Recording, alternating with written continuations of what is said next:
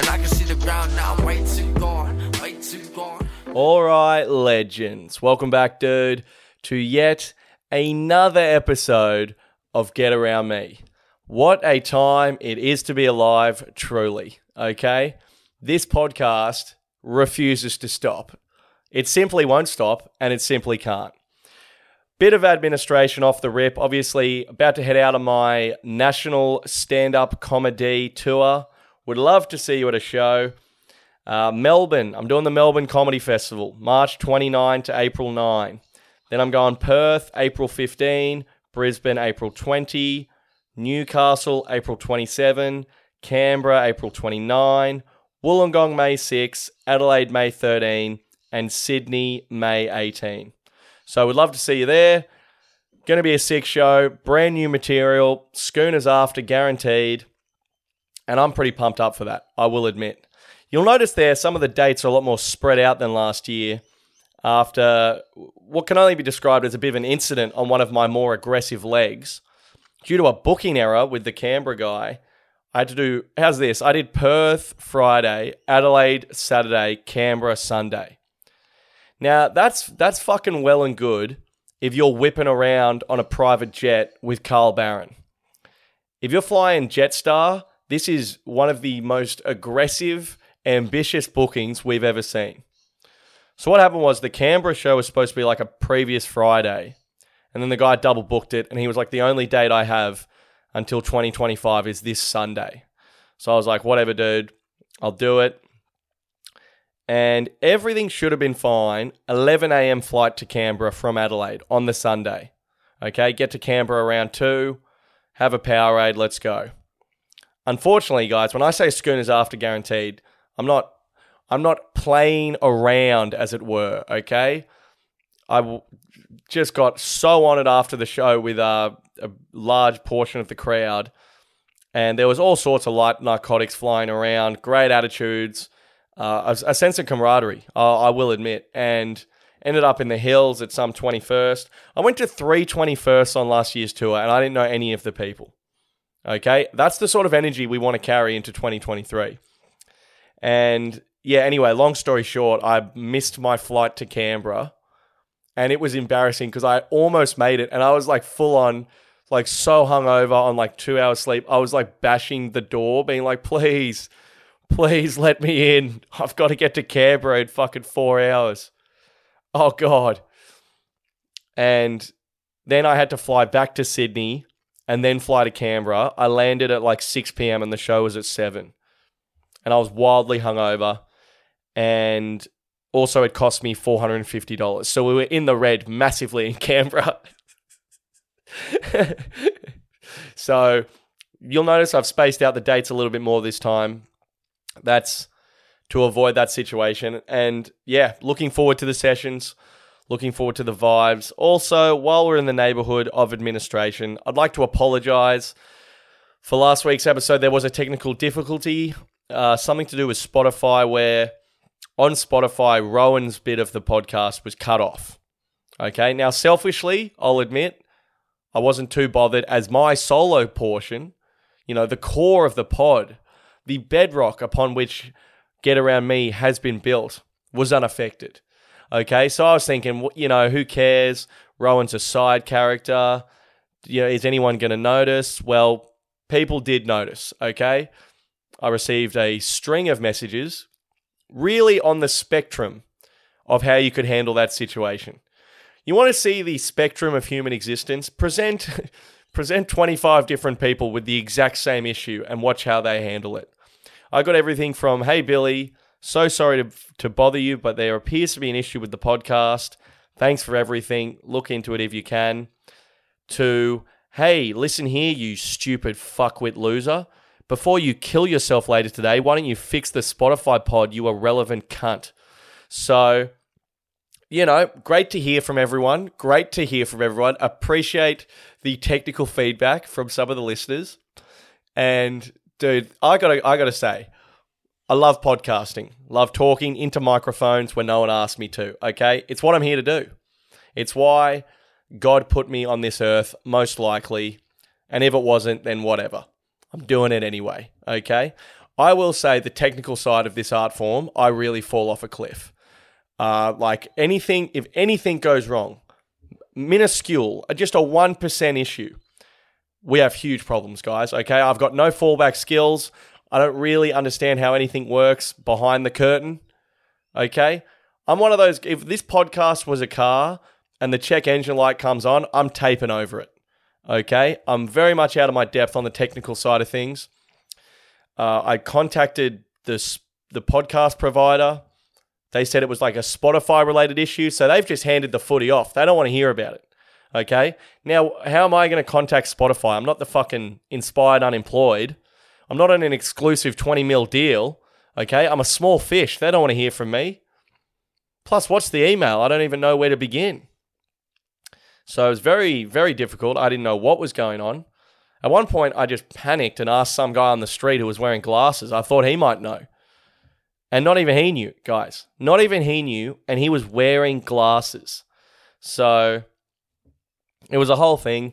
I ended up, I tried re uploading the pod like three times. And then on the fourth time, it just worked for some reason. Okay. So that's not even, that's the worst part is I fixed it, but I don't know why I fixed it or how. Or even if it fixed itself. I don't even know if I played a part in said fixing. That's how in the dark I am. So apologies for that. It's all fixed up now. Go check out the episode last week. Just a real ring a ding ding of a week for me last week because I don't know if anyone's like this, but I kind of pendulum with my life in that I'm, I'm sort of a zero or 10 guy. Like I had sort of a health issue at the start of the year, so I laid off, you know, some of my habits and then I was good as gold. But then instead of just going, great, your bloody your health is in check. You've laid laid off the booze, laid off the weed. You know now it, let's just ease back into things. Just biggest weekend of my fucking life. Two weekends in a row. Just three days on the trot. Last Monday when I recorded with Rohan, I didn't even have a voice.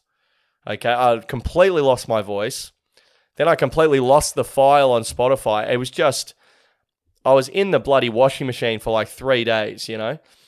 Do you ever wake up on Monday so hungover you have to like restart your life? You have to like reset the console. Like, what are we doing? Who am I? What are my goals? Am I trying to become the CEO of the Commonwealth Bank? Then I looked at my media degree and I said, I don't think I am. Okay. So, real all over the shop last week, but this week, I'm on it. Okay. Three beers Sunday night. Watch the Aussies throw it all away. Watch the Matildas win in bed by 9 p.m. Woke up, went to work, not about to vomit, ready to go. Okay, so this week, I'm going to be all over it. Already recorded the bit with Rohan. This week is probably our best one yet. And I know I say that often, but it's only because I think me and Rohan are two of the rawest podcasting individuals of all time. I mean, it's high highs, low lows. I don't know what's going on. Okay, from what I can tell, the more we prepare, the worse the episode goes. So this week, it was just it was Riff City featuring yours truly and Mr. Arneal, and it's an absolute cranker. Okay, there was something said about Jamie Durie, former host of Backyard Blitz, which I did have to take out. As we know, I, I've got a pretty strict no editing policy, but this was beyond the pale. But apart from that. unbelievable above board time. So look forward to that. And I will be I'll be up at freaking 2 a.m. checking that the full episode has gone up. So I'm I'm all over it. I'm up to my goddamn eyeballs at the moment. I'm in I'm in a battle with Facebook as well. I appear to have been shadow banned on Facebook or or whatever you call it. I'm banned from advertising. And my last two Facebook videos have got 300 views combined. I've got 30,000 Facebook followers. 300 views. Apparently, I've been banned for too many community violations and also uh, breaching advertising protocols.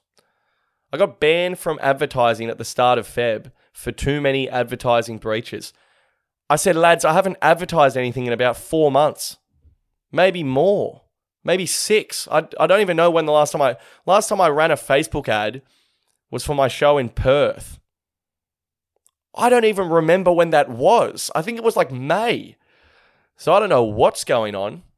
So I contacted the Facebook and I got a really positive email back saying, We value you. We're going to we're going to work on this solution.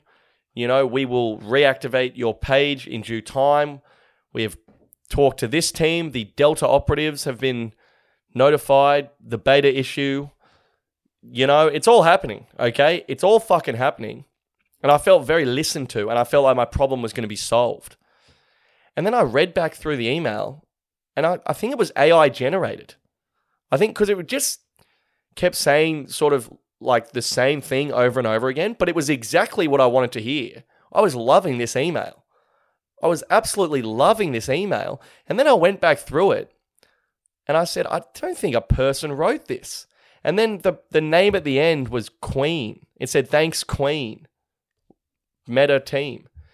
Now, I'm not saying Queen isn't a person's name. I don't want to offend any queens out there, gay or otherwise. But I'm just saying that this it felt like an AI generated email. And now I'm thinking, is this where we're at? Is this where we're at where you don't even know if you're talking to a person anymore? It kind of freaked me out. And also, the problem is not resolved. So, if you follow me on Facebook, the, my Facebook followers aren't even aware I'm going on tour, you know? Like, come on, trying to trying to bloody fill up my pockets a bit here. Make a goddamn living, Facebook. Help me out. But so yeah, that's pending as well. I'm up to my eyeballs in technical difficulties, and I miss my ex girlfriend. And there's just a lot on. Okay, there's just a lot on. But I saw this dude. Did anyone see in America? Uh, sorry, I just remembered what I was going to say, and and then I'm hitting it with the wrong tone. Okay, there was a school shooting in America. Okay, sorry to hit that with the laughter I did, but the next bit is kind of funny. At Michigan University or a college in Michigan, school shooting not funny at all. Okay, let's clarify that. Apologies for hitting that tone uh, a bit too aggressively. But what happened was school shooting, and then the school sends out an email to all the students, and it was generated by AI. That's funny. Okay, the event itself, not funny. The AI generated email, funny. Okay. And it even said on the email generated by ChatGPT or I don't know, whatever dude, that's crazy. How crazy is it that they just like click click send on the school shooting email? You know? Like it's like fucking hell. Could one could someone from the administration team take two seconds to pen a letter? And it's not like we're looking for anything in particular. You know, this is horrific. Thoughts and prayers, etc. Play the hits. Okay, no one's going to blame you if you play the hits but just give it that human touch. I would have put in a spelling mistake just to let everyone know that hey, this is Jenny from from reception. Okay, this is a real person. I mean, goddamn, that is just that's one of the weirdest things. I'll, I'll be candid. I've said it before and I'll say it again. I'm terrified of robots and ghosts, and this sort of stuff freaks me out. Okay, but yeah, that college, Jesus Christ, they missed, and they missed big. Oh god, America's like it feels like America is just in the future sometimes. Everyone's getting it's like they're in the future and the past. I don't even know, it's like an alternate dimension. Everyone's getting lit up by guns in a problem that most countries fixed 25 years ago, and then they're getting told about said shootings by robots. I mean, it's like 1964 mixed with 2035. What a wild country. Okay? But anyway, couple of stories from the week that was. Dude, so I was looking after, I was dog sitting on Friday night. And what a time it was. These dogs are interesting because these dogs are tiny, but they're kind of, aggressive at times. And I'm, I'm like low key scared of one of them. Dude, it's so funny and so embarrassing to be scared of a tiny dog because, because you just can't justify it. You can't be scared of something that's up to your ankle. Uh, but that's that's the reality of the situation. But once we got to know the dogs, they were pretty chill.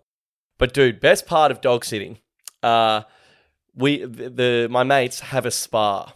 Now, spas. I got a lot of time for spas. I've not spent a lot of time in them, but I've got a lot of time for them. Spas are the marker of a middle class king. If you have a spa, you've got a party whenever you want it, regardless of the outside conditions. Okay? You set the temperature of the spa and and you also set the fucking vibe in that backyard, okay? God forbid the spa is on a deck. That's a power up. that that no one could handle. But there's something about hanging out, dude, in a spa or a pool. It just powers up the situation. You know, I'm drinking beers, I'm blazing away. On land, that's pretty cool already. That's already a vibe in and of itself. But if you do those exact things in a spa, I mean, it's some of the best fun you can have. It's just there's there's something about it. And it's just water is a power up across the board. I think it's water is a status symbol. We don't think about it. You know, some people, God forbid, they don't even have clean drinking water. So that's obviously that's not as chill, you know. This stuff's coming out of my mouth. I'm hearing it for the first time as you're hearing it, okay? So that's why I hit the school shooting thing with the wrong tone and now I've gone in on some drinking water thing. But let's get past that. Water is a status symbol, okay? Let me think this out in real time because, you know, like I said, some people, if you have a pool, that's status. Okay, poor people don't have pools. If you have a spa, I'd put spa almost above pool because pools are cool, but you gotta you gotta maintain them. They're not they're not usable year round. There's something about a spa that's just kind of like obnoxious, you know. And the other thing about a spa is anyone can look sexy in a spa. Even even one of the you know the biggest bloke out there with a crap hairline and, you know, a rig that even his mother wouldn't want to look at. If you just go up to your neck and put a hat on, I mean, that guy's probably going to pull in that spa. And that's just the reality of the situation. But then, dude, the biggest status symbol of water is not even being in it, it's being on it. Okay? If you can get yourself onto a boat, God forbid you have a boat in a spa, that's as good as it gets, dude. So that's what I was doing on Friday night, just getting blazed in a spa. And I got to say, we were in the spa for like five hours straight. Like, it's pretty much as good as it gets. The weather wasn't even good. There was like a storm happening above us. That's how good spas are. We're above the elements at that point. Great times there. And then just last night, I was at drove down to Wollongong Uni to do a gig. Wollongong Uni, interesting gig. I've done it maybe eight times over the years big room. Okay, it's like probably seats like four hundo, and dude, I had a I had a piece of nicotine gum on the way down. F- ran into some nicotine gum on the weekend. My mate gave me some. This stuff, let me tell you, it's pretty much as close to speed as you can get, from what I can tell. dude, I was driving down to Wollongong just like gacked up, dude. I was like, fucking woo, let's go. Like, I was like, holy shit my heart was my heart rate was through the roof. I was like, fuck, this is a workout. I don't know about nicotine gum. Some people are chewing that stuff all day. I don't know how they haven't had a heart attack. It was fucking wild. But dude, I'm driving down to Wollongong, sideways rain, and then some of the worst fog I've ever in fact, the worst fog I've ever encountered. It's the sort of fog where you couldn't even see like a meter in front of the car. Everyone's got their hazards on. You know, I'm in the metro. I'm thinking the tires are probably ready to go. You know, it was nervy times. It was I had like my nose touching the steering wheel. It was one of those. So there was a lot going on out there, guys. And finally get to the gig alive. I was like late in the second half, so I'm getting there like 20 minutes after the show started. The line, it's like fucking splendor in the grass out there, dude. There's like 600 kids lined up out the front. I go, oh, the show must be starting late or something. Nah. I've never seen comedy with such a buzz around it. There's like, it seats 350 or something. There's like 600 kids in there. There's like 400 seated, 200 standing on the side and around the outside, and then like another 500 lined up outside. It was like cranking. I thought the arts have arrived. This is it. This is the moment we've all been waiting for. Stand up comedy is on the map. And there was no like, you know, wildly famous superstars on the lineup. Uh, there was Tom Cashman, who's on Taskmaster. He was probably our heaviest hitter fame wise. You know, sometimes if you if you book like a Luke Kidgell or a Frenchie at a uni, you will see absolute pandemonium. But there was nothing like that going on. Um, so yeah, wow, P- people just coming out to see the arts. It's something we've not seen before and I felt like a superstar. I, I walked past all these all these kids, four hundred of them. I said, "Excuse me, I'm an artist. I'm I'm an artist," and I literally had to be like security escorted through the masses. And I was like, everyone at like they were like out of the way, out of the way. I was under my breath. I was like, no one touch me. I'm an artist. Don't touch me. and uh, dude, it was a wild gig. It was. It wasn't like the best gig on the planet because there was way too many people in there. Like a lot of the 200 kids standing, they were like not listening to the comedy at all. And it's a massive stage with like huge foldback speakers. And uh, so it's kind of fucking wild up there. It was a wild experience. There was just there was an energy in the room. They were very friendly. They were definitely listening. And uh, yeah, it was it was a weird one, but a good one. Highly lot of energy in the room, very exciting. I was getting a lot of like oohs in my set. Like I don't know I don't know what's going on with these uni kids. I don't know if TikTok's turned them into little bitches or something, but I was getting I was like, what what's going on? Because I'm not really an edgy comedian. But some of my jokes I was getting like I was like, fucking, what am I, Anthony Jeselnik?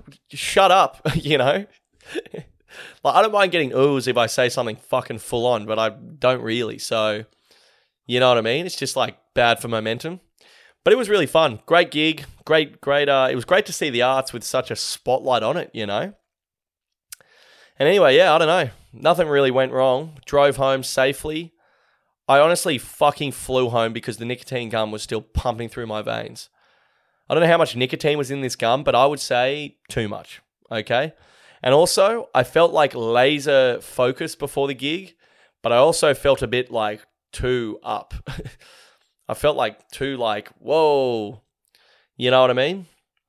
Because before you go on stage, you want to relax a bit, whereas the nicotine gum just had me fucking rev, dude. So, one of the more exciting Tuesday nights you'll see, really. Okay, up next something in the news that caught my eye. This is, I don't want to get too negative, okay? I don't want to get too ranty. I don't want to make this podcast something it isn't, but I saw something pretty horrifying in the news. A $46 schnitty is being sold at a bowling club in Sydney. I'm going to say that again. A $46 schnitty is being sold at a bowling club in Sydney. Now, this is egregious. And do you know what, guys? You you all laughed at me. I think I'm projecting onto you guys because Macronadzi laughed at me. But I've been I've been saying for months that the pub feed is getting ridiculous. We're at the point in Sydney where it's like 50 sheets if you want a couple of schooners and a pub feed. 50 sheets. I'm sorry, am I Bill Gates? you know what I mean? Like it's expensive. Okay, that's what I'm saying. It's expensive, and it's one of those things where it's just crept away from us. We didn't keep an eye on this, and it showed. Uh, firstly, for forty six dollars, I'm sorry, but I'm gonna have to have like, is that also like bottomless Carlton drafts? Like that's just ridiculous to pay. I go to Woolworths, one chicken breast, eight dollars. You fill in the other 38 for me, brother.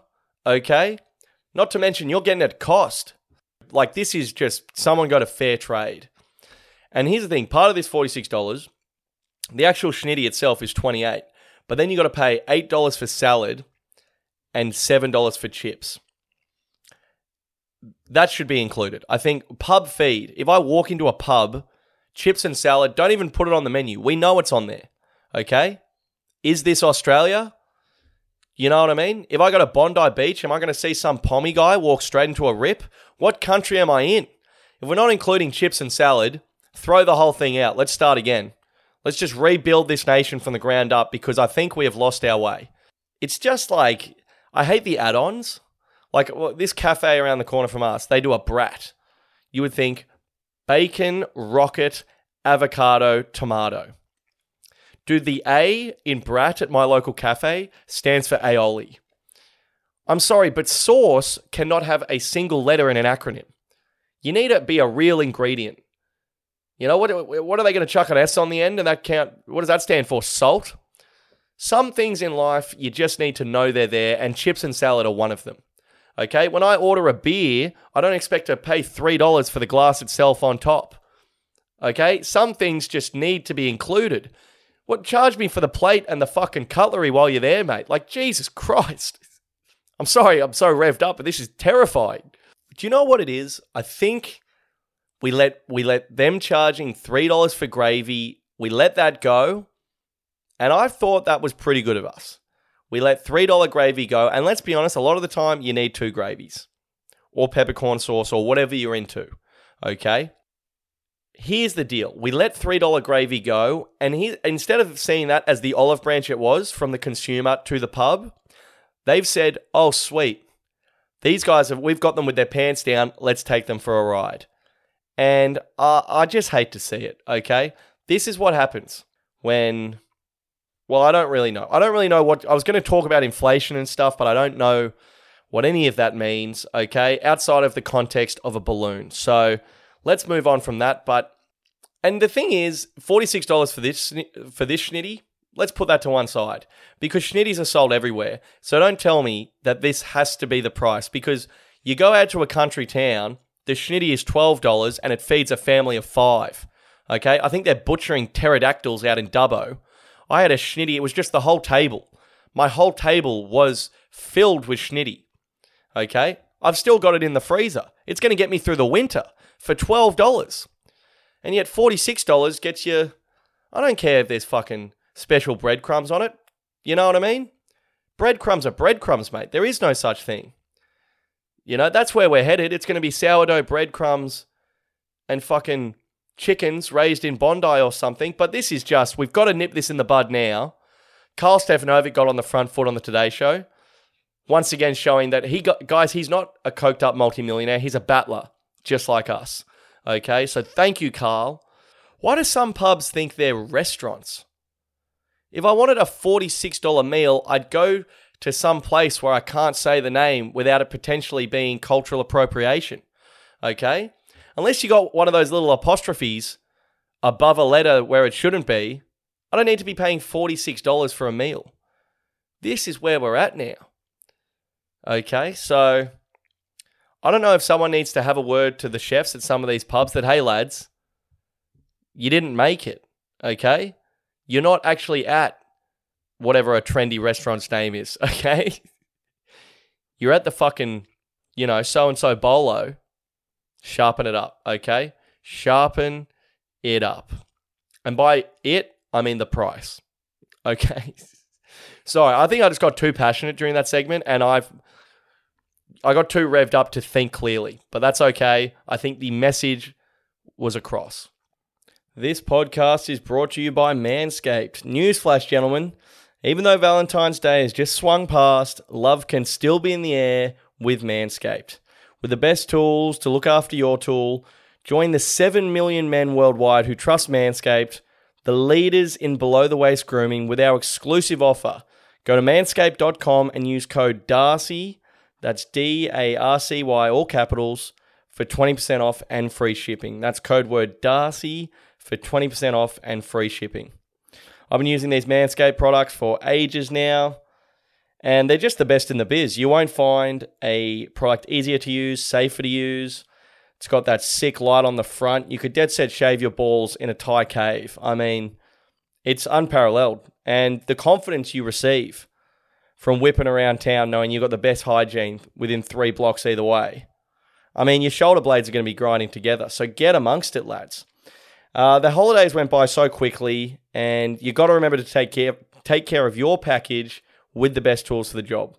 The Platinum package from Manscaped is the all-encompassing package that every guy needs in their life to make each and every day just a little more special. The headliner in this package is the Lawnmower 4.0. The trimmer's advanced skin safe technology reduces cuts and nicks on your delicate parts and even has a 4000K LED spotlight so you can shave anywhere your heart desires. On top of that, it's waterproof too. This package also includes the Weed Whacker for nose and ear hair trimming. And, and Manscaped, how good's this? They're throwing in two free gifts their shed travel bag and anti chafing boxer briefs to keep your boys stored comfortably. But of course, no platinum package is complete without the ultimate hygiene bundle to keep you fresh from head to toe. This bundle includes Manscaped's premium body wash, two-in-one shampoo, shampoo, body and ball deodorant, and much more. Infused with aloe vera and sea salt, Manscaped's body wash will leave your skin feeling clean, fresh, and hydrated all night long, lads. So get 20% off and free shipping.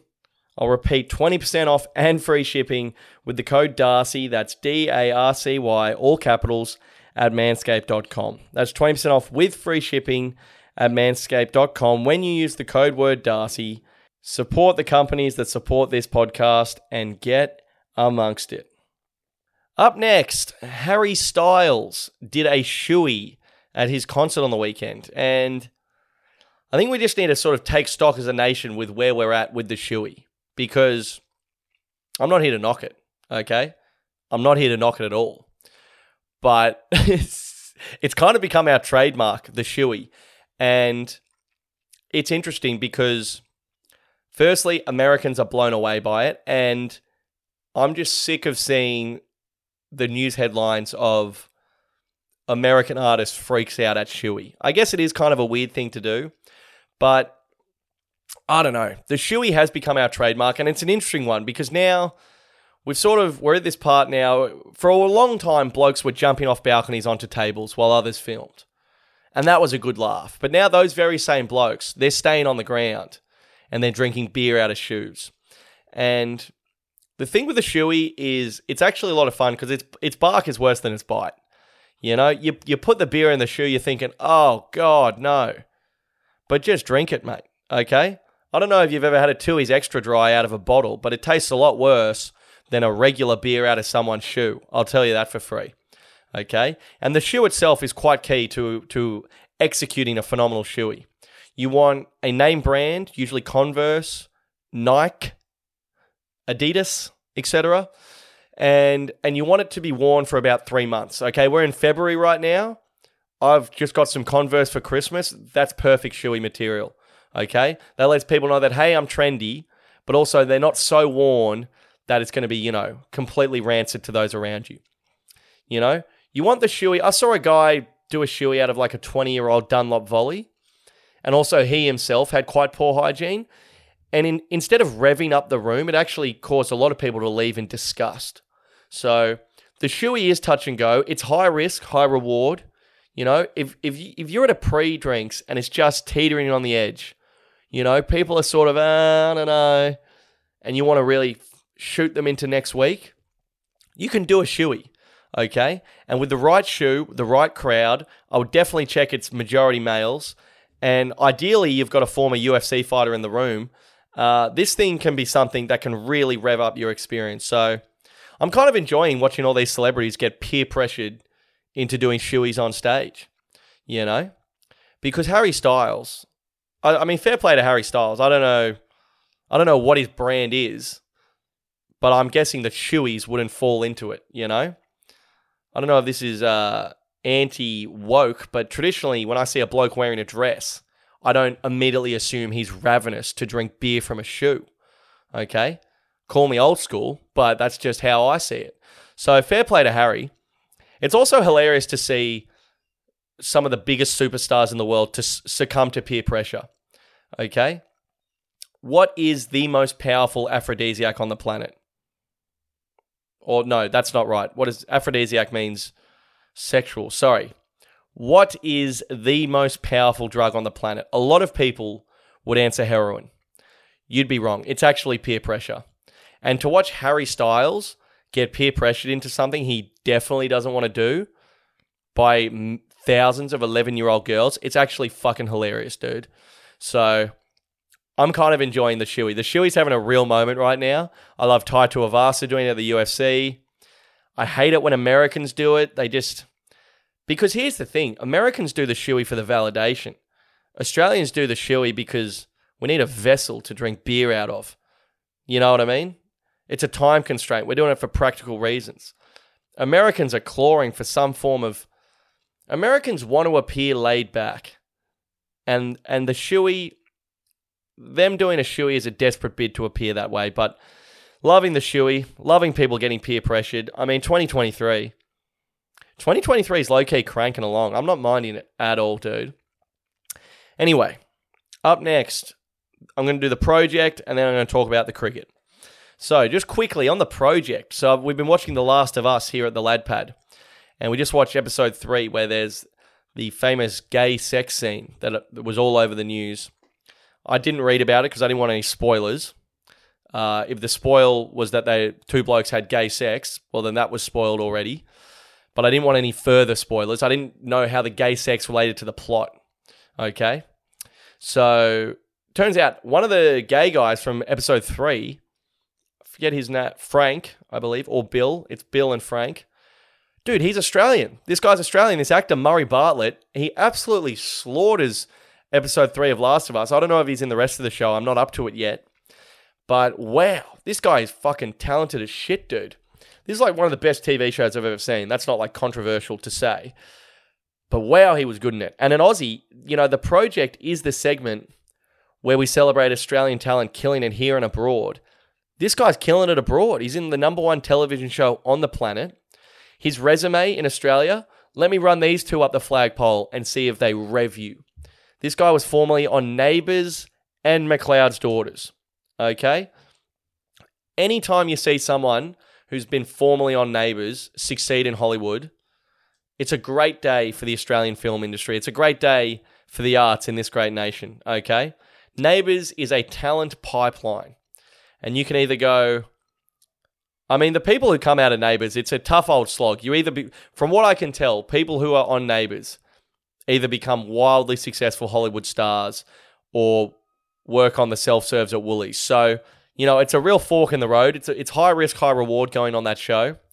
But yeah, just shout out to Murray Bartlett. He's absolutely killing it. He was on White Lotus as well, which I haven't watched, but was also very trendy.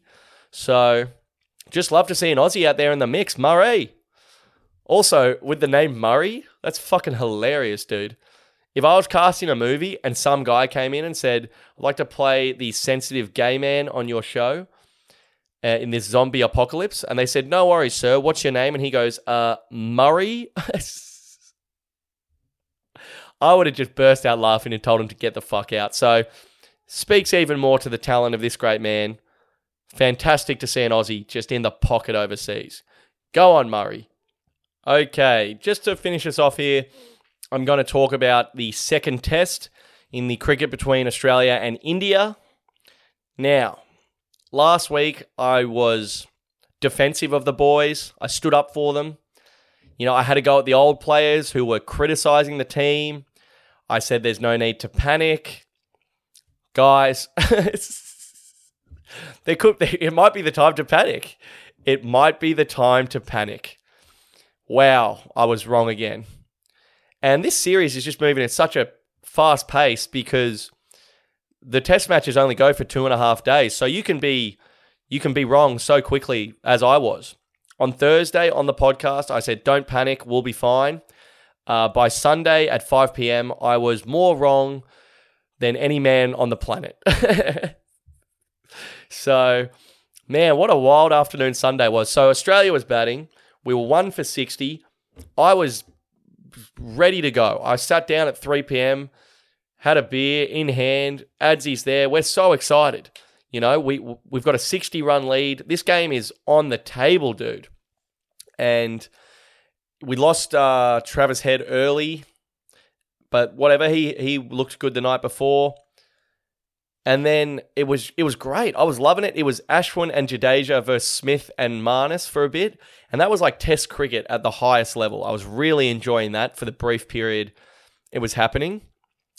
And then just wickets started falling at such a rapid rate.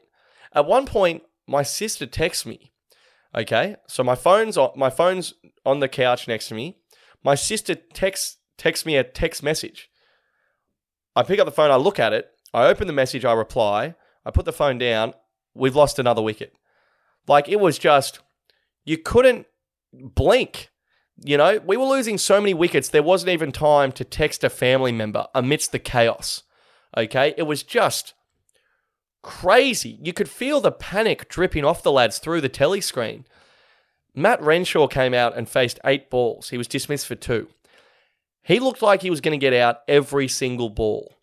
I've just never seen anything like it. Like he just looks awful out there, and and and I'm not picking on him because everyone did.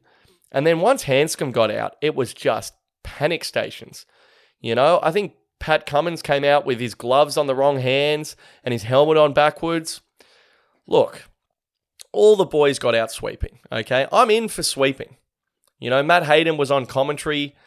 Uh, that's a we'll talk about that in a second. Uh, but I'm in for sweeping. Matt Hayden, when he had success in India, he swept the absolute shit out of them. Okay.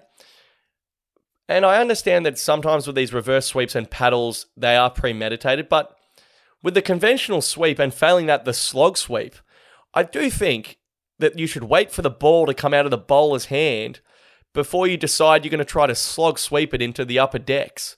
Okay? Pat Cummins, first ball amidst one of the worst collapses of, of all time, where we're trying to build a lead. If we just got to 220 somehow, it would have been game on, dude. Pat Cummins' first ball tries to slog sweep. It's like he was sending the cricket ball back to his wife in Sydney. It's like he was trying to send her a souvenir from the trip. I've never seen someone swing harder at their first ball, and the captain as well. That's great if you're one of the boys who's just got out playing a reverse sweep because you're thinking, oh, just. I mean, Alex Carey's reverse sweep was one of the worst attempts at that shot, and he's traditionally great at it. His reverse sweep was one of the. He was nowhere near the ball, he was nowhere near his stumps. it was just chaos, okay? But if I'm Alex Carey, I'm thinking, oh, thank fuck, the skipper has played a worse shot than anyone here. So that sort of saves you from a rocket. You know, when the skipper goes out and just tries to slog sweep the first ball for six, I think as the bowler started running into to Cummins, he was already down on one knee. As he was, he took center on one knee. He, he was just like a baseballer. You know, he's just. I think the great cricket boy said that. So I don't want to repeat anything they said, but um, oh my god, Jesus Christ, you know, it's just like swing for the hills. Like it was just some of the worst batting I've ever seen. And what made it even more hilarious was that in the con, like, if that happened in the first innings, I would almost understand it more because it's like, yeah, we're really struggling. But in the first innings, we batted so well. Khawaja, Handscomb. Dude, Peter Handscomb looks great over there. And to Peter Handscomb's credit in the second innings, he got out, caught at first slip, defending like a gentleman, okay? it was honestly, it was shocking. Okay, I turned it off at about eight down. Um, yeah, whatever. Whatever.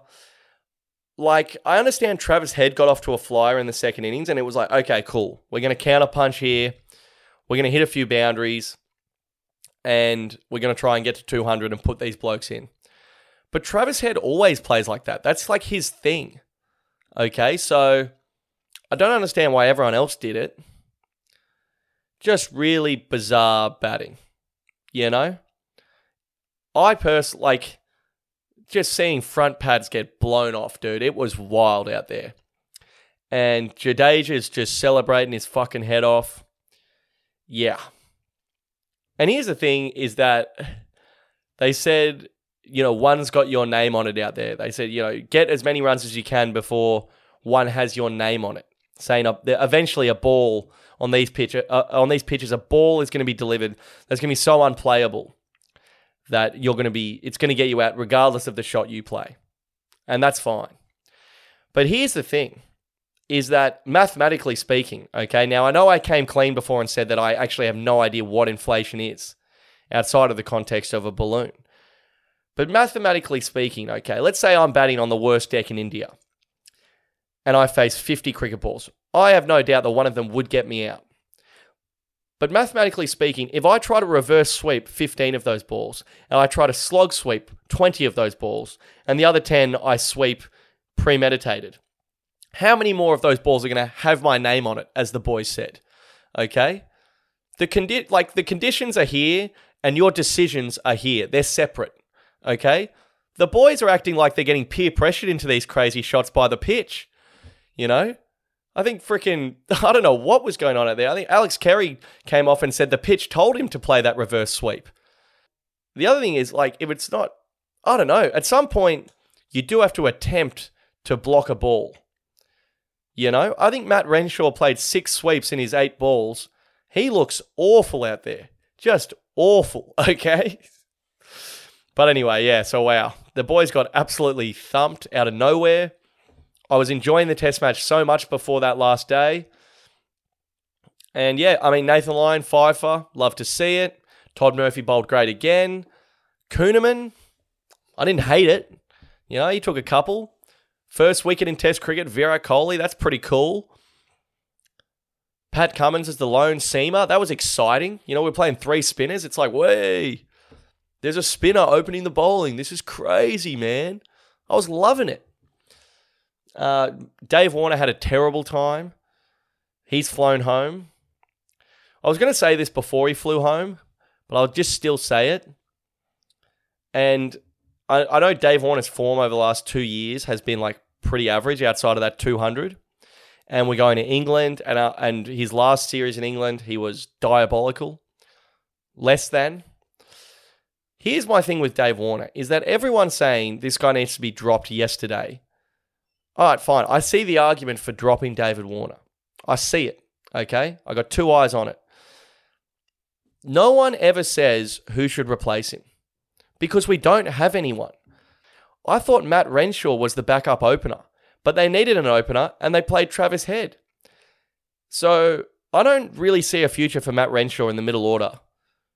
Really. I don't think he's a good enough batsman. You need to be averaging 45 with the stick to bat five for this nation. And Cam Green's at six. So I don't really see a future for Renshaw as the opener unless uh, this uh, WA kid, whatever his name is, until like a new opener is bashing down the door, I just feel like the whole Warner thing is a bit null and void. Okay? But anyway, he's concussed with it and his arm snapped in half, so we probably won't ever see David Warner play Test cricket again, maybe. Which I hope we do, so he gets a bit of a send off. But, but yeah, hmm, interesting. dude, uh, Matthew Hayden in the commentary box. Someone check this guy's blood pressure, dude. Okay? There's something about a guy about to have a heart attack while wearing a bright pink cowboy hat that is just like weird to look at. Some of these guys just need to remind themselves that hey, it doesn't say Matthew Hayden opening opening bat on your name badge in the commentary box, mate. It says media. Okay?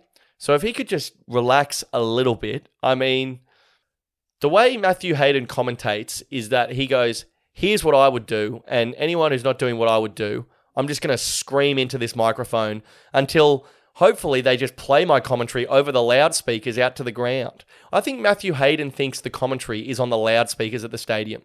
He's like screaming. He's like, What are you doing, Steve? Fuck.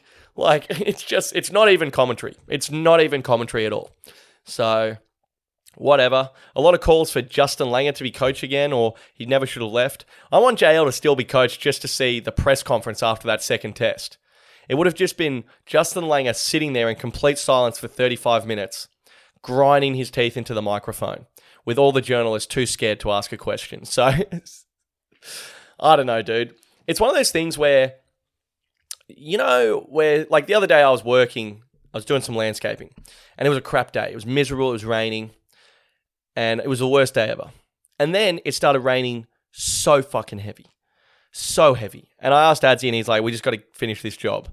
And it it was raining so heavily to the point where the situation became hilarious. It went from being a bad day to almost a good day, with how truly horrific things had become. And that's how I would describe this test tour of India. I'm not even, you know what I mean? I'm almost fascinated to see what will happen from here.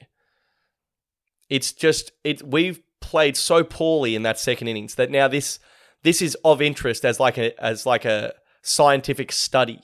Like, what will they do next? I would be surprised if like just imagine the boys go, all right, no more sweep shots.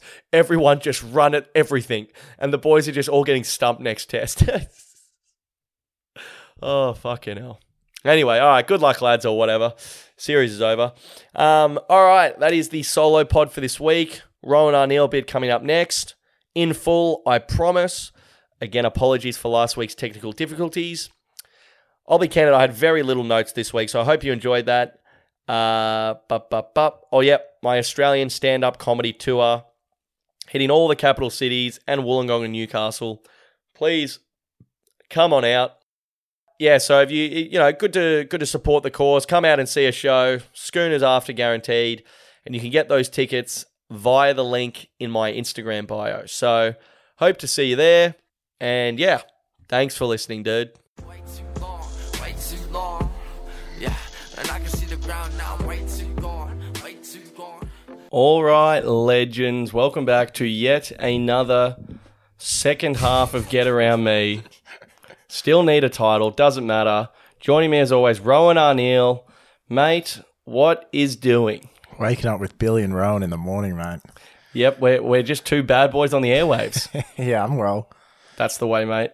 Now, off the rip here, mate, bit of controversy last week. Was there? Well, there was an issue with Spotify that I thought was innocuous. Yeah. I thought it was, I didn't read into it, uh, where the podcast uploaded like the first hour, and then five minutes into you, you and me, it was just cut off on Spotify. Fuck. For, not for everyone, I don't even know. And I can't help but when I look back at this incident, analyzing it, Oh no, I went off on the Jews. it did coincide with you talking about the Jews. or I also went off on tradies, so it could be tradies as well. Oh, I cut that bit from the pod. Oh no. I didn't have time to listen to the whole Oh, thing. God yeah, the whole second half already got cut. And then what I did upload, I didn't make it either. Hmm. So, and and it was the one episode you spoke about the Jews. Hmm, So I just want to get your thoughts on that. Is it something you will be doing more of? well- will this podcast survive if you do it again? A, f- a friend of the podcast had wronged me the day before, so it was it was all very one on one Jew hating. It, it wasn't about broader spectrum. Oh, Jews. it's an individual Jew. an individual Jew and his general Jewiness. Also, it was totally fine. Like I didn't even edit anything out. Oh, perfect. So it was it was all above board. But I'm just wondering, even the subject. Maybe they're just going in across the board. They keep acting like we're crazy for saying they control the media, and then they just control the media so much. Do you reckon there's a thing on Spotify where if they just hear the word Jew four times, it just shuts it down automatically? With a deep enough voice saying it, they're like, no, no, no, done, done. Yeah. That's that's that's a that's a far right voice. A, a non nasally voice just said Jew.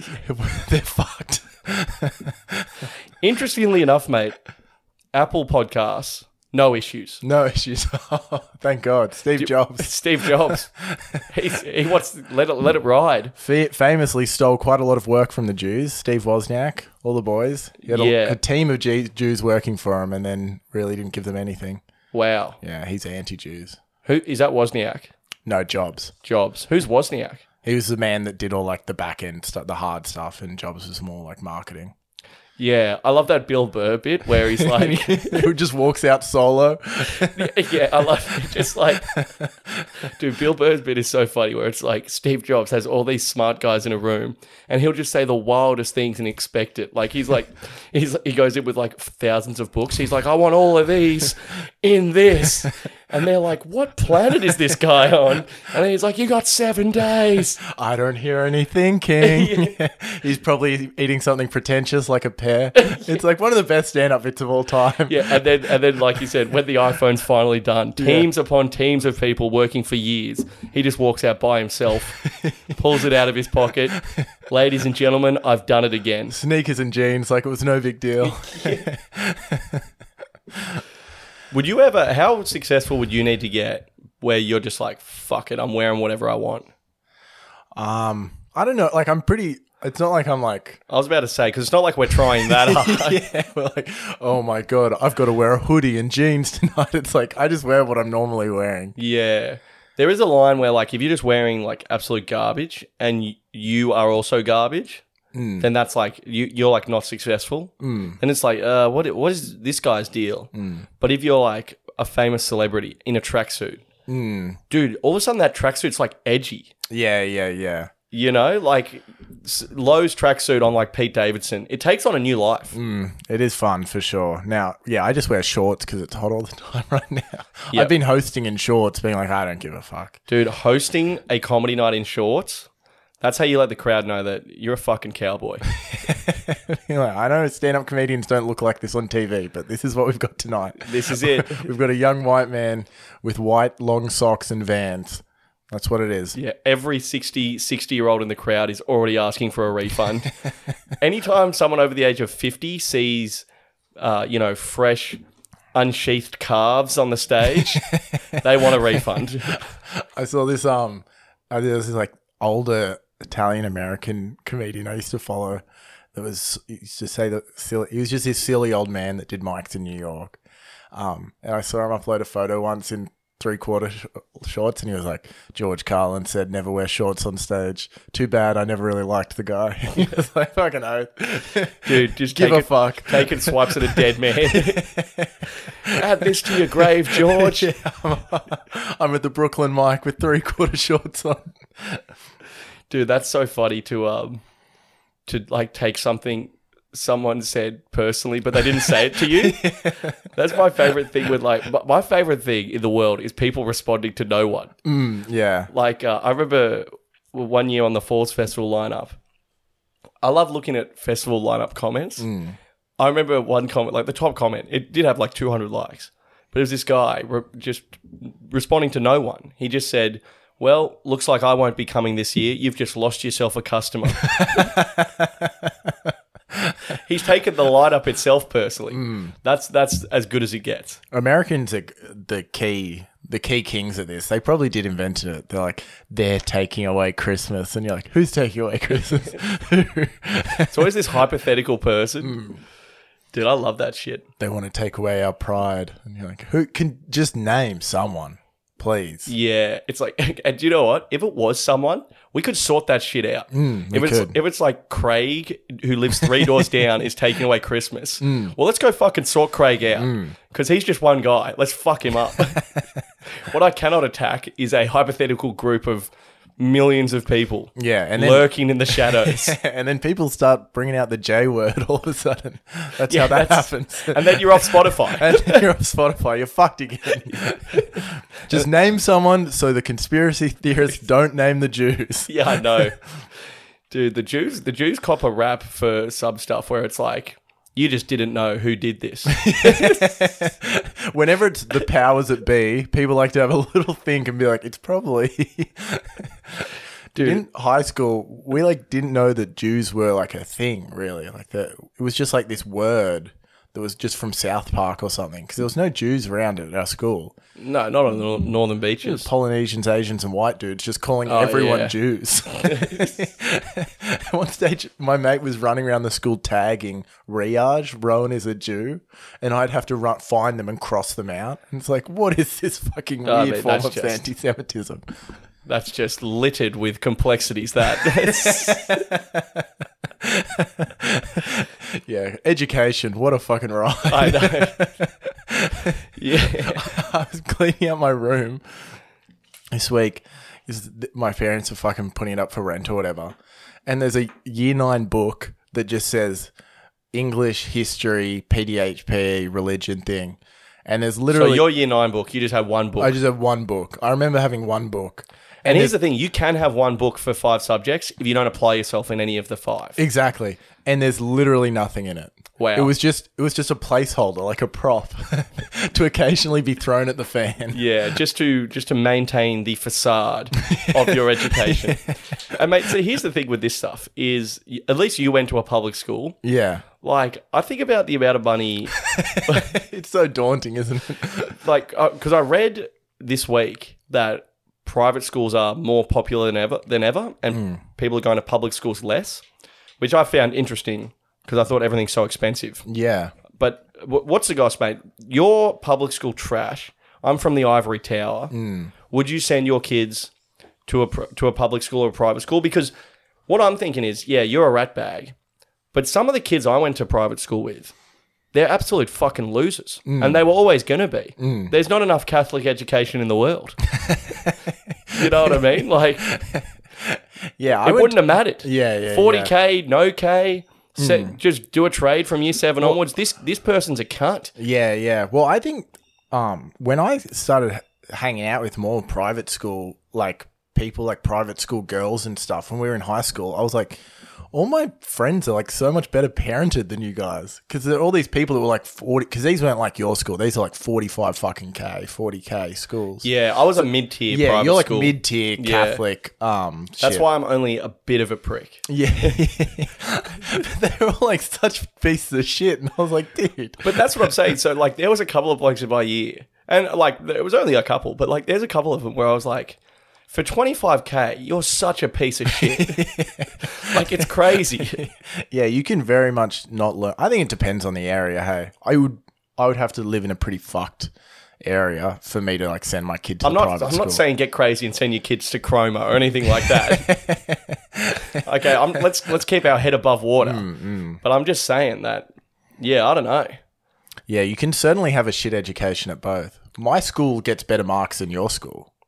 Mate, you always bring that up to me. Your school, my school, we're in our late twenties. Well, Just let it go. I've never once brought that up to you. Like you've got this poor guy chip on your shoulder, and it's just so like, annoying. What, have I been bringing up ATAR results in conversation or something? It's just, it's very frustrating that everyone still thinks it's a shit school, and we made it good. Who's everyone, Rohan? I don't know. It's- my everyone? dad's bred this into me. It's all my father. He's like, every year they posted the marks when St. Augustine's and St. Paul's and all of them got better marks. Then as soon as your school, Rohan, as soon as the public education starts working their shit out, there's nothing, mate. And it's Murdoch. It's all fucking bullshit. So I've got that just chirping away. Yeah, and you're projecting it onto me. For sure. I think some kid in a blazer shoved you when you were 12, and I'm still copping the repercussions of it. Oh well, yeah. Some Riverview boys definitely hurt hurt the side of my Yeah. face a fair bit with some very lethal punches. Dude, yeah, I was about to say 45k a year. You got this cunt rucking your face out on a Sunday morning as he, as his $200 boot cleats entered, entered my eyeball.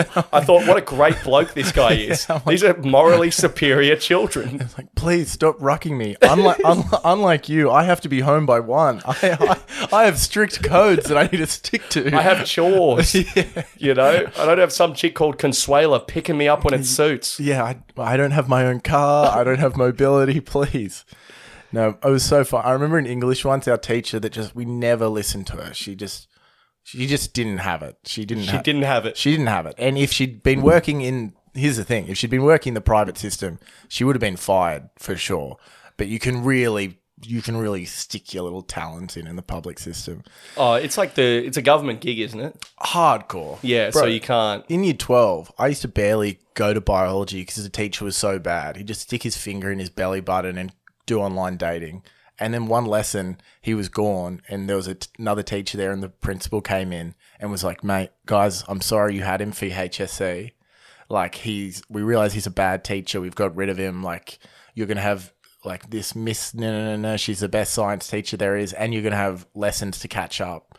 And we were like, "Oh, maybe we could actually learn something in this subject." Yeah. And then like two weeks later, he was back, and we were like, "What?" And the principal just came in and was like, "Look, he threatened to sue the government, so he's back." So we fired him, and before the words left my, left my lips, he had called the unions.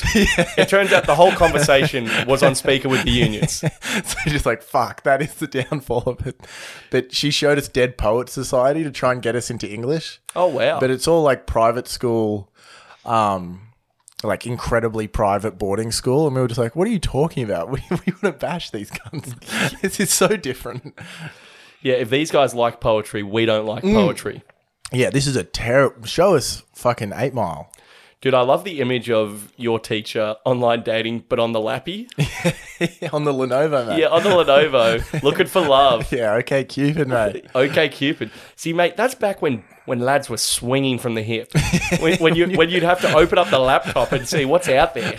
Write you a full email. Yeah, ring a ding ding. You've got the king. Yeah, as you as you log in on Google Chrome. Year 12 science, this couldn't be important in any way.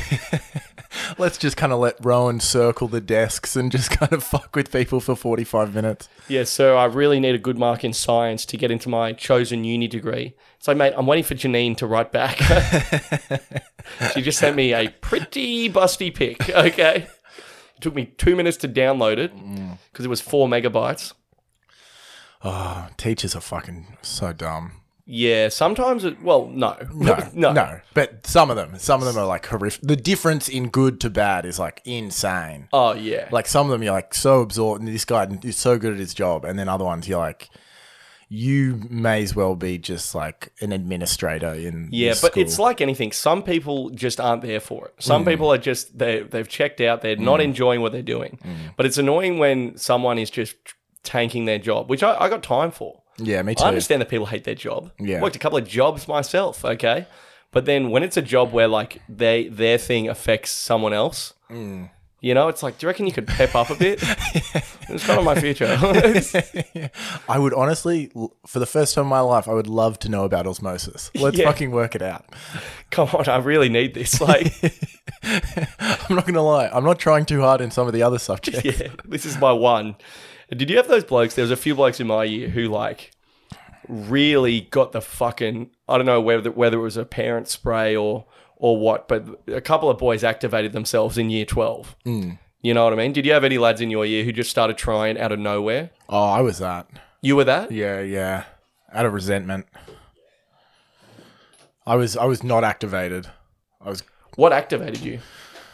Um I realized that there were a lot quite a lot of people that I detested that were gonna go better gonna have a better mark than me. Yeah, And right. I was like, fuck those fucking dogs. yeah, vengeance. Yeah, so out of spite, I was like, Out of "Fuck, spite. I kind of got to get this together. God forbid a couple of those lads were Jewish. You would have been, you would have been fired up, mate. Mate, some Malaysian boys were absolutely on my tail. Dude, vengeance is the sweetest motivator there is. Yeah. So someone got in my ear about these guys are going to beat you, my mate. And I was like, oh, true. Yeah, right. Christ. And then I got grounded for drugs, and that helped as well. Oh, okay, that really locked you in, yeah, that locked me in. dude. It's great. I um, I did all my HSC study at my nan's house, and like, mate, the ideal setup, right, is that no internet access. Oh, wow. Okay, I don't think I was even. I think I was off the handwritten notes. I'm an analog man. You are analog, yeah. And so I'm off the handwritten notes, no internet access. Nan's just bringing in absolute filth every half hour. You know, like M and M's, Smarties, hot dogs for lunch, oh, and I'm just in the pocket. And this is back when I've got a fucking flip phone as well. Oh, so you put me in that room, I'm in that fucking room. wow. That's incredible. Yeah, That's the setup. yeah. and I was just motoring through work. Oh, that's yeah. sick. It was. uh, It just goes to show what you could do without the internet. Yeah, without complete distraction. Without distraction, almost anything is possible. Yeah, I'd uh, I tried to go digital and it didn't work for me. Yeah, like, oh no. Even even with the boundary of a library and everyone being able to see what you're doing, after about 15 minutes of that, you're like, oh fucking who gives a shit? Dude, the, the library study sessions for HSC were so fun because you would just rock up for half an hour and then be like lunch break. And then you're just milling around the shops. yeah. And when you're 16, 17, the best thing you can do is mill around at the shops. Yeah, it is nice. Go to 7-Eleven, get a cheap coffee. I was once at the library and this Brazilian dude next to me didn't realize that his um headphone jack wasn't like, you know when it's not quite plugged in? Yeah. So he thinks it's through the headphones. It's through the laptop. And he's just for 40 minutes just re- replaying and starting over that Corona from Where You'd Rather Be Oh, song. yeah, yeah, yeah, yeah. and you're like, this is so Brazilian. This is so sick. Dude, sometimes, like, and I, I've now, I've identified this within myself self awareness. It's, the, it's the key to a balanced life, is that basically what I'm doing with music at the moment is every two to three weeks, I find one or two songs and they connect with me on a spiritual plane. Yeah. And I just bash them into the ground until one day I turn it on and feel nothing. Yeah.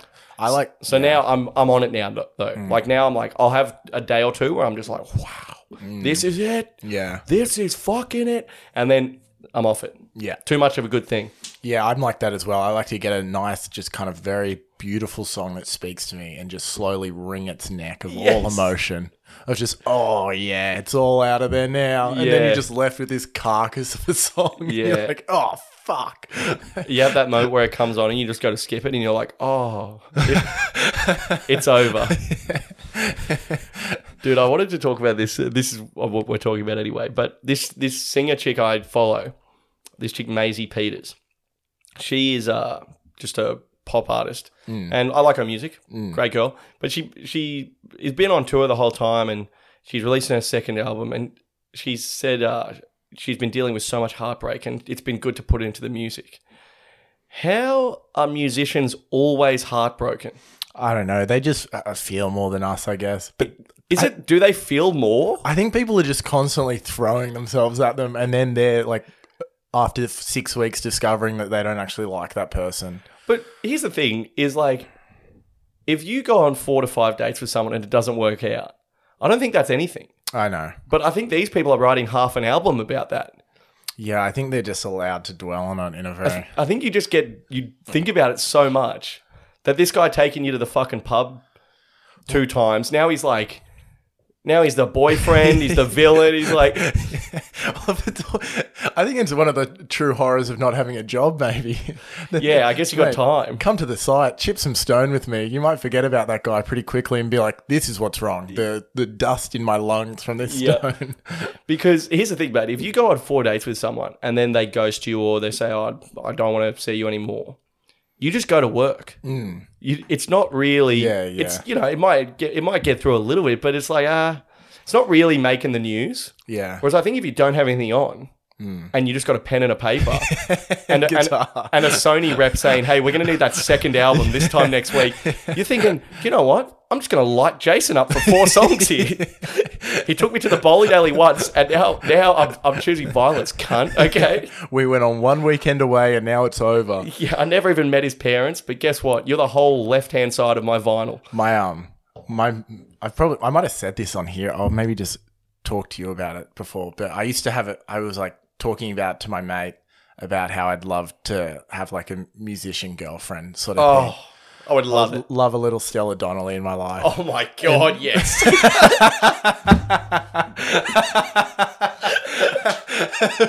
Billy just lost it. and my mate just, Mikey just goes, mate, you don't want that. You're, you're not going to make it with her, mate. You're just fucking album fodder. And I was like, oh no, I'm album fodder. That's exactly what I am. Dude, I honestly, I'm like such a egomaniac. I would love to be lit up on, on a track. Oh, absolutely. Because I would just be thinking, babe, I'm still in your head. Well, this is like the pathetic thing about me. When there are these artists like that, I'm just like, mate, if she did happen to just, if there was a happened chance, she would love me. She would, I, I would be her king immediately. yeah, yeah. Here's the thing there's no way I date her and don't make the album. That's, that's what you're thinking. Yeah. We're all just listening to her album. We're just like, oh my God, she mentioned how flat his feet is. This is about Billy. This is about Billy. The man like- with the tiny nipples. Track three, it's about Billy. It's like, it's either about Billy or some other worthless white piece of shit she dated for three weeks. But dude, I would love it. But it would be fun. You've got your podcast, I've got my money. Yeah, exactly. But here's the thing: is if you light someone up on a podcast, like it's inherently lame. Mm. That like music is cool. Like there's this guy, um, there's this guy Mark Harley who does podcasts with Brendan Sharp, mm. and now I don't know what happened, but they're not friends anymore. And he's mm. going on podcasts like talking shit about Brendan Sharp, saying Brendan Sharp said this and Brendan Sharp did this, and it's like this is what are you a tattletale?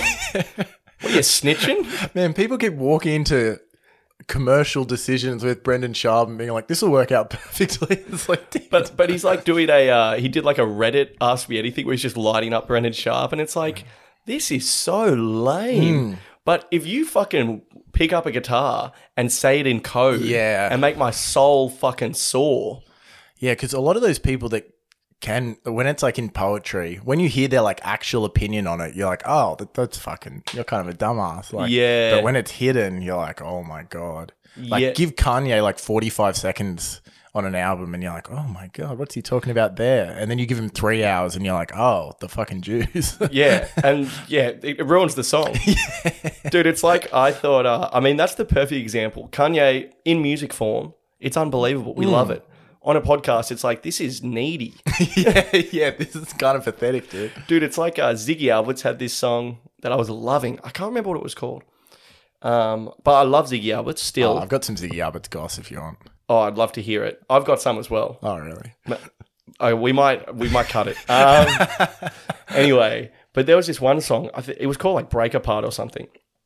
Mate, I thought, and he was talking about like a lack of connection mm. and like you know thinking about it more and stuff and opening your eyes. And I was loving it. Mm. Absolute tune. Mm. Mate, it turns out he was actually talking about 5G towers and vaccinations. I thought he was talking about his ex missus. and I gotta say, once I found that out, I was like, oh, this isn't as vibey as I thought it was. Yeah, see, when you talk about that stuff like very clearly, it's not quite as vibey, is it? I, I was like, oh, I don't know if I'm tapping a toe anymore, mate. Um, it's like, have you that Peep Show episode? You never watched Peep Show, hey? That's crazy. No, I haven't. Oh, there's this like um kind of guru guy in one episode, like yoga dude. And they, he takes them to their farm. They're like, "Wow, how'd you afford all this?" And he's like, "Oh, money has a way of flowing towards me in a spiritual sense after my parents died." And you're just like, yeah, that's exactly. That's awesome. What were we talking about? oh, Ziggy Alberts. Ziggy Albert's music. Oh, you just how artists are always heartbroken. Oh, yeah, they do. I think they just feel it more. They feel it more, yeah. But I, yeah, I would love it. Oh yeah, just going on podcasts and stuff. Like, if I come on this podcast and I'm like, oh, I dated Jessica. Oh, like the media, I don't care what I say about Jessica. Hmm. I would argue the medium itself, it just flatlines it. Like it's lame. Oh, absolutely. It's absolutely like unless you're just telling a funny story. If you get hmm. on here and you're like, "Oh, she's gone," it's like, mate, either pick up a guitar hmm. or shut the fuck up. yeah, you're you're you're on the, you're on the money here, Billy. It really needs to be through music. It needs to be through music. Everything else, it's like, dude, no one gives a shit about your heartbreak. No it one. needs to rhyme. It needs to rhyme. It needs to. It's too. It's too just gross without it, yeah. mate. If me and my girlfriend broke up, the people who listen to this podcast would find out in a year. Like I would make it that long. Also, they don't need to find out. Exactly. You know what I mean? Exactly. Yeah, there's this thing now with stand up, I guess, or podcasts where it's like, do you ever, like, I guess I do more podcasts than you. Sometimes I'll go on a podcast and the guy's like, uh, explicitly describe the first time you had sex. And I'm like, dude, I don't know. I, I'm, And I'm not making enough money off this shit to just say all my stuff on the internet. yeah, that's what I'm thinking. It's like, you know, I work in a Woolworths warehouse. Like, like, what if this gets around to the, the boys in the meat section? This will ruin me. He's like, oh, mate, comedy, just say whatever you want. It's like, yeah, but this, this podcast is like not, like, also the platform's not big enough. yeah, yeah. Like, I'm not just going to fucking vividly describe my first sexual encounter on a podcast with 74 Instagram followers. oh, and It's it's, also, uncomfortable. Like, it's also just like, hey man, I'm trying to like have a wife one day. yeah. For fuck's sake, if everyone could stop draining me of disgusting stories, I'm trying to be someone's husband. I know, I know. It's like there's this thing with comedy now where it's like fucking just tell me anything, like the rawer the better. it's like what? On the on the fucking critical I don't know, hype squad podcast or whatever. the Death Squad podcast. Yeah. The death squad. Yeah, LA podcasting has got a bit, quite a bit like that, where it's just like, it's become kind of like men's reality television, where it's Even- like this dude said this, this dude said that. Now there's beef. Dude, sometimes blokes are going on podcasts just being like, dude, I used to like jack off and want and just telling these disgusting stories. and I think they think how disgusting it is like gives it value because it's like, oh, no one's saying this. Mm. Yeah, and it's yeah. like, yeah, maybe I wonder why. I don't know, dude. But uh, Luckily, it's- luckily, we don't have any disgusting stories in our closets, mate. oh, exactly. I don't even own a fucking closet. I'll, I'll direct you to the clothes rack behind you, mate. And it's a beautiful clothes rack at that. Beautiful, mate. And uh, mate, speaking of radio, I've been doing a bit of radio recently. Yeah, you've been on that sports. Sports Entertainment Network. Which I found out it's actually an AM station. Oh, cool. I like. AM. Yeah. he was like, uh, I, I keep going back because the guy, Gibbo, shout out to Gibbo. Yeah. Now, this guy is a fucking legend. Because, like, originally, um, when he asked me to come on, um, like, I didn't know who he was. So I was thinking, oh, incoming 45 year old bloke here. This guy's just like 25 in a vessel That's sick. and he's a fucking legend. Anyway, so but like we'll be going on there and like I love him because like every time I'm like, what are we gonna talk about? He's like, let's just riff. and I'm like, let's fucking go. but uh mate, it's so funny because they're like on radio. It's so funny because like it's like, oh, let's talk about this, this, and this, and it's like, oh, you can't talk about this, you can't talk about that. Like Gibbo is like super chill. You can talk about whatever you want, mm. but like it's like some stuff you're like, I'm just like, oh, you can't say that on radio, or mm. like just whether it be like I don't know, big graphic or whatever. Not swearing or anything, but mm. It's like when you're doing that, you're like, oh yeah, this is why podcasting exists. Like it's so silly to have like to have shows where you can't like say Yeah, yeah. It is odd having adult, but it's- two, it's two not like- adults if I was on a children's radio station, I would understand it. Mm. But it's like adults listen to this, Yeah. and it's like, oh, we can't say that. Yeah, it is odd to have a media form that's completely like spearheaded by the fact that children may be in the car. Yeah, and here's the thing: is I understand that, but then I can't get past Kyle Sandilands in the morning, and and it's like like I don't understand when like so dirty. like I don't understand when like Kalyn Ponga gets done doing cocaine and has to deny it because like the sponsors would freak out. Whereas the the sponsors of uh, Kyle and Jackie O, and he's he's calling up, you know, oh, it's seven a.m. We're driving you to work. Call in with your favorite dwarf group sex story, and he's doing naked dating and shit, and just like just saying the wildest stuff, which I'm in for. I mean, long live Kyle Sandilands and the remaining three years he has on God's green earth. But, but I'm just saying, like Kyle Sandilands is swinging so wild. I think the floodgates are open. Yeah, they're swinging so wild on just there. Yeah, but it's like it's like Kyle got a free pass. But Yeah. I, I think I think he made his own free pass just by not giving a fuck. Yeah, not giving a fuck and just constantly every if anyone calls up, he's just makes it sexual immediately. Yeah. Dude, I remember he said to Guy Sebastian once, um, uh, Guy Sebastian was like, Oh, I've just been having a fight with my wife. And Carl just immediately he's just like, Oh, best sex, makeup sex. How good is it? and Guy Sebastian's like on the voice. He's like, uh, uh, yeah, uh. It, it it literally is what happens when you develop a coke problem. is that you just bring up sex all the time. just out of his mind. You're just the horniest scat man being like, oh, and who came? Where did they come? And you're just like, dude, fucking hell. Dude, Kyle Sandilands had this running bit where one of the guys from Beauty and the Geek, a couple of seasons ago, we watched the whole season, and there was this one contestant who was significantly more autistic than the other contestants. Perfect. And Kyle Sandilands had like a weekly segment where he would just basically bring this guy in and just rev him up. and just like make fun of him and just shit on him. That's so and they would send him out into the world to like do things that he would be he would find extremely difficult. Yeah, he, he loves Howard Stern, Carl Sandilands. Yeah. Watch any of How, Howard Stern. It's like, I'm cool with most stuff, but Howard Stern will push the fucking envelope for me. But Howard Stern's another guy where he said some truly horrific things. Mate, for about 12 years, he just had a disabled guy in every day. yeah. They'd go on But tour for with him- banter. just for banter. Yeah. Just for banter. They'd just ask him how to spell carrot. Yeah. And they'd just die laughing. But here's the thing is I think if you just if you just look people in the eye when they say you can't do that, and if you just say, Yes, I can. I think eventually people are just like, Oh, you can say that. oh, yeah, he's the one guy that can say that. Dude, and I got no qualms with Kyle Sandilands with whatever he does on the radio, but I'm mm. just saying, I think we should all be following suit, if anything. Yeah, I think you at 12 o'clock at night on your little sports AM radio station should be able to talk about it a little bit more. Yeah, I just want to Thanks say to Carl Sandilands. I just think Kyle has paved a way to the point where I can get on an AM radio station and say the word jizz. I think he's fought the good fight. I think he, I think he's laid the groundwork. I think post 10 o'clock at night, I think you absolutely can say cheers. yeah, for sure. Um, but anyway, yeah. But I've been loving the radio. I think I had something else to say about it. Mm, no, Discovered some.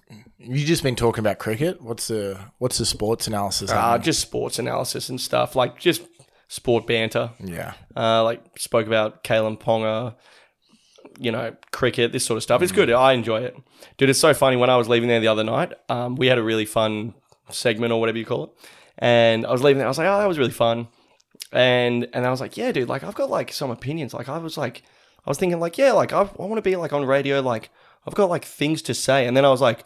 Whoa. I was like, so that's how this starts. three months later, Billy's impassioned plea that about the mental health industry in this country. I was thinking, like, dude, next stop, Piers Morgan. Like, I was like, so this is how this starts. You, you, hmm. you start to like, you, you're on the mic, hmm. thinking, yeah, this is good stuff. Yeah. And I was like, I was like, full freak myself out. I had like a Green Goblin moment. You know, when he's got the Yeah, voice in his head, yeah, and he, he's like, "You gotta kill Spider Man." I'm like, "Who said that?" I would pay all the money I earn to see Billy Darcy just have a superb Des Hasler dismissal thing and then just go straight into the Middle East. Be like, I'm ready. I'm ready. Dude, it's like I just saw myself like on, on the couch on like Today Extra, just being like, "Rohan O'Neill is a disgrace." I'm canceling you. Mate, I want to go the complete opposite. I just want to I just want to go home renovation shows. What are we doing over here? Just the amount of glee that would come out of me in a broadcasting sense if I was just on a job site but not having to do any work. If I just got to interview cunts and be like, "What are you doing here? Oh, you're doing the waterproofing? Fucking oath, I'm not doing the waterproofing. Yeah. that sucks. That's where your energy comes from. Oh, completely. Just Your look, pos- your- look who isn't on the site normally. I got off the tools. I got off the tools. oh, you're installing these finishings. Oh, they look pretty fucking annoying to install. They're like, yeah, they are annoying. I'm like, oh, fucking. Oath. Dude, literally, I was just um, I was at a brewery with my mates the other day, and I was telling my a couple of them are tradies, a couple of them are mm. office workers, mm. and I was saying, oh, I'm just doing some landscaping at the moment, but I'm traditionally a white collar man. Mm. And one of my mates who's a tradie goes, "What's what's harder, uh, blue collar work or white collar work?" And I literally was like crying, laughing. I was like, "Are you out of your fucking mind?" Because uh, uh, I was like, "It's not even close. Like tradie work is a million times tougher."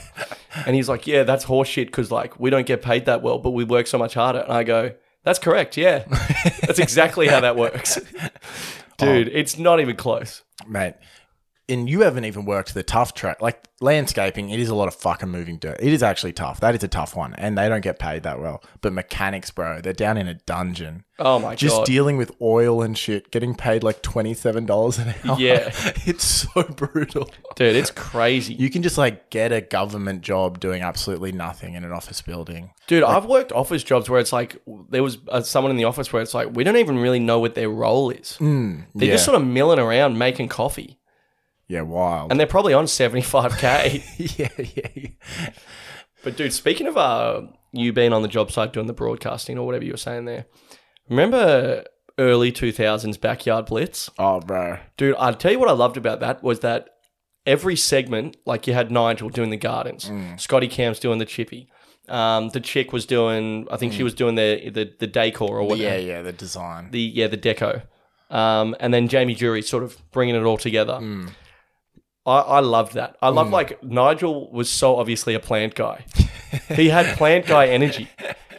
You know? Yeah, yeah, Did yeah. you watch Backyard Yeah, Blitz? yeah, I did. It completely fucked the landscaping business in Australia for so long, apparently. How so? Because people would watch this show and be like, so can you just do a little path there and then just make a wall there and then plant that all out? And they're like, give them the quote and they're like, oh, but can't you just? And he's like, no, that show, they have a team of laborers working behind the scenes. It's not just Nigel. it's not just Jamie.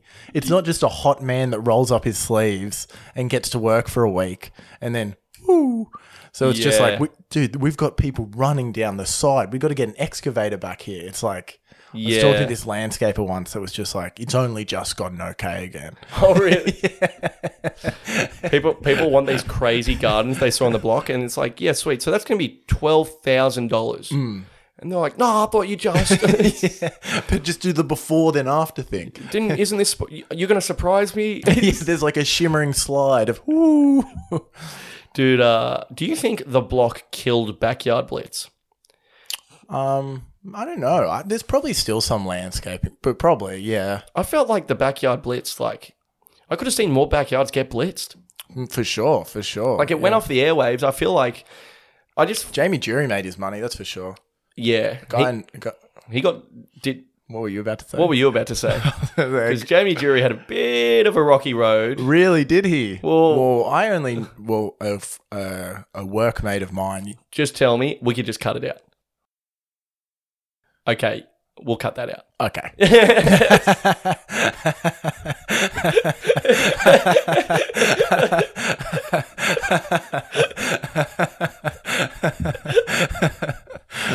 Fucking hell. did he? Did, did, did he have a rocky road?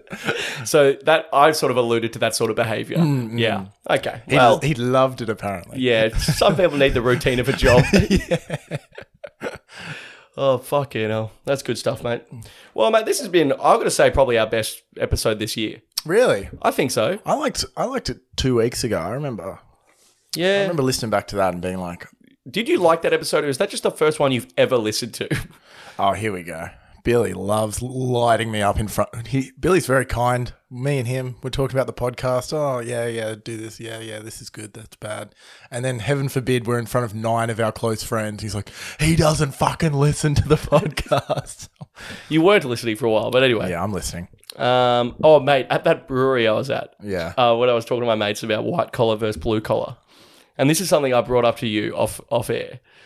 But the, I guess we maybe shouldn't say the name of the brewery because like it might just, it's just kind of maybe a bit mean spirited. But this bloke who owns this brewery, Oh, is there a truer, clearer image of who is funding this brewery? so this bloke owns this brewery, and he's commissioned a twenty meter high mural of himself in the beer garden, and it is fucking wild. It is wild. Can you imagine?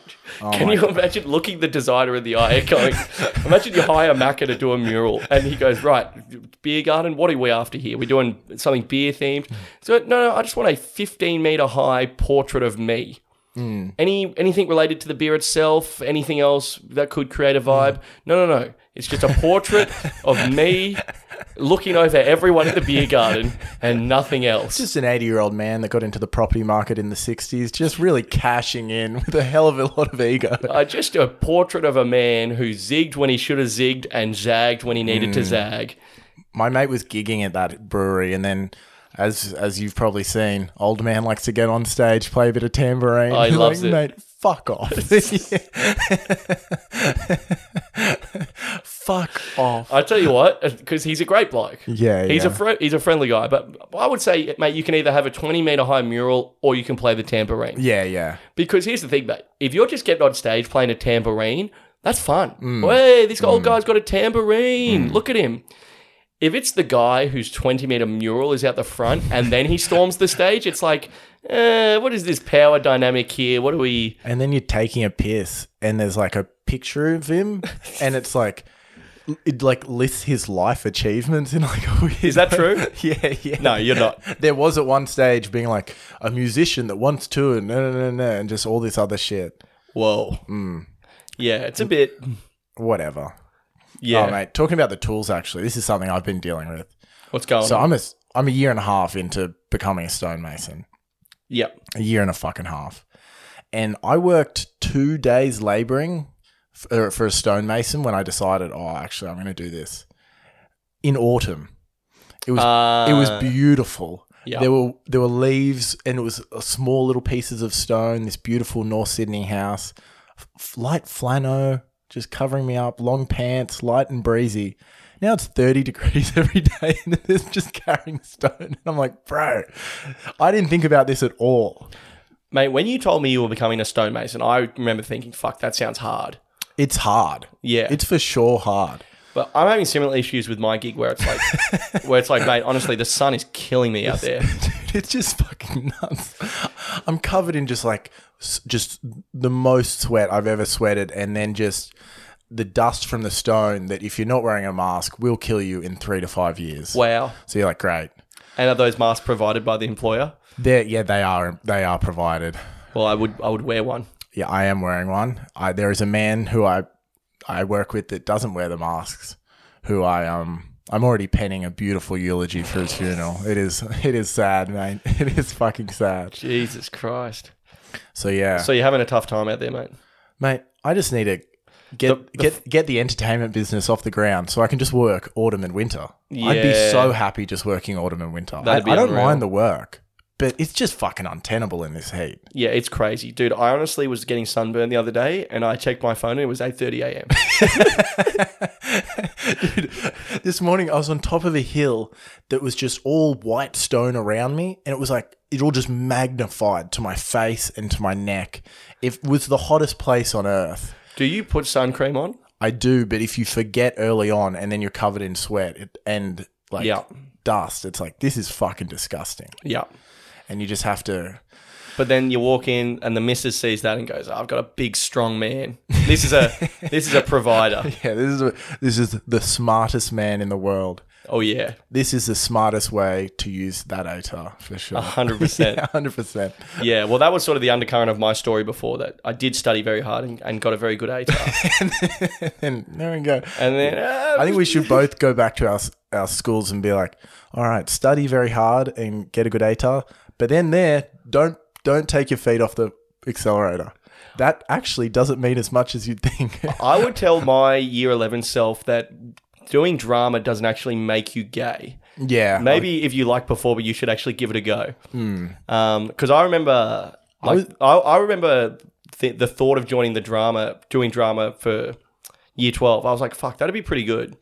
But the social ramifications Oh. were just untenable at the time. insane. Like, I'm talking like I wouldn't even have been able to get the bus. Yeah, yeah, yeah. Like, we were fucking yeah, you're not allowed on public transport. yeah. So I probably would have just done drama and then studied less. Yeah, I did drama in year six and year five and stuff, and I loved it. I had a Dude. great time. Yeah, yeah. It's, And then- it's fun. Literally, like three seconds into the quadrangle in year seven, I was like, "Well, that's off the table." Yeah, yeah. Someone just threw a yogurt at my head. Yeah, for expressing uh, uh, an emotion. So full blown acting is long Yeah, gone. But uh, I would I would say as well is that uh, Bill have a real good think what you want to what you want to do at uni because if it is media that you're going to go do, mate, media broadcasting. We don't have to study at all, okay? Because I think it's like a 43 to get into that one, okay? So we don't need to bunker down at Nan and Pops for two weeks hmm. memorizing this shit. Like, they'll just let you do it, hmm. and, and it'll mean nothing, and they'll be happy to have you. Yeah. I would love to just be like, mate, it is good to be a bit of geotech, bit of engineering. Oh, my I have such a fantasy of being a fucking engineer. Oh, really? Oh yeah. Why? Just money and stability, and I don't know. I lived across the hall from one, and you just kind of drove around and mapped roads. I can't do math, so it wouldn't work. yeah, I, I, I could do maths, and then it became actual maths, and then I couldn't do it anymore. Yeah, I dropped down to general. Me too. Time to come second. Yeah. yeah. Time to be a big fish in a small pot. My maths teacher was so funny. She was so sick of like just us talking constantly. And then she'd go, Marcus, Rohan, it's okay that you guys talk because you guys are number one and number two. so you don't really need to do this as much as everyone else. And we'd be like, exactly. Thank you for flattering our ego. Dude, the thing about general maths was I was in two unit maths or whatever it was called Mm. for like the first six weeks, and I was like fucking trying so hard. Mm. Um, and I remember I was I was hanging on, but it was like Mm. quite tough. And the guy was like, "All right, we were literally just recapping year 10.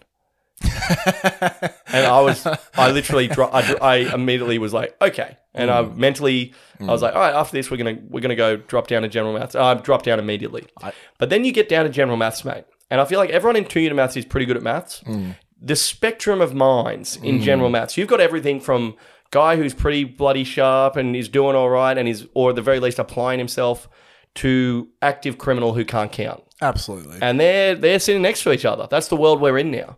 I did a year of mathematics and then was wasn't doing anything the entire time. And then finally it was like, mate, you gotta fucking get out of here. And I was Yeah. like, He's like, Rohan, am I going to say it or are you going to just I do the like- right thing? perfect. Yeah. Perfect. 13% on the last test. We all saw it. And then he was like, but over the holidays, you've got to revise everything they did last year. And I opened the booklet and the first thing was telling the time. And I was like, no. I'm afraid. yeah, yeah, it's like if, if Sarah has four cats and she sells two, and you're like, "Ah, I'm just going to wing it. yeah, this seems like kind of basic comprehension. Oh, fucking oath, dude. All right, mate, I reckon we pull, pull the pin there just because it's too hot It's in here. It's too hot, mate. It's too hot. In hot. winter, we'll flesh it out. in brother. winter, these things are going to be we're gonna welcome to the Joe Rogan experience. we'll pour ourselves a nice little drink and get to work. yeah, yeah. Winter. The, the sky's the limit in winter. We tour in winter. We podcast in winter.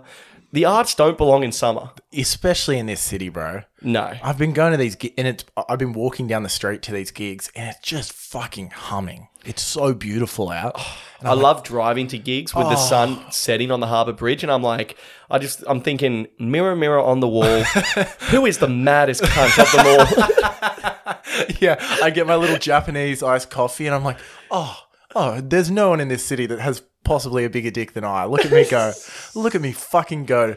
And then I'm like, "Eh, this city is so fucking miraculous. And I park and I'm walking there, and everyone looks so beautiful. Then I walk into the venue that the comedy show's at, and there's 11 people there in the dark, and I'm like, oh, okay, this makes sense. yep, that's it. It's no time for it, mate. No time. Well, there, you can't really do comedy when the sun's still out. It doesn't work. It doesn't work.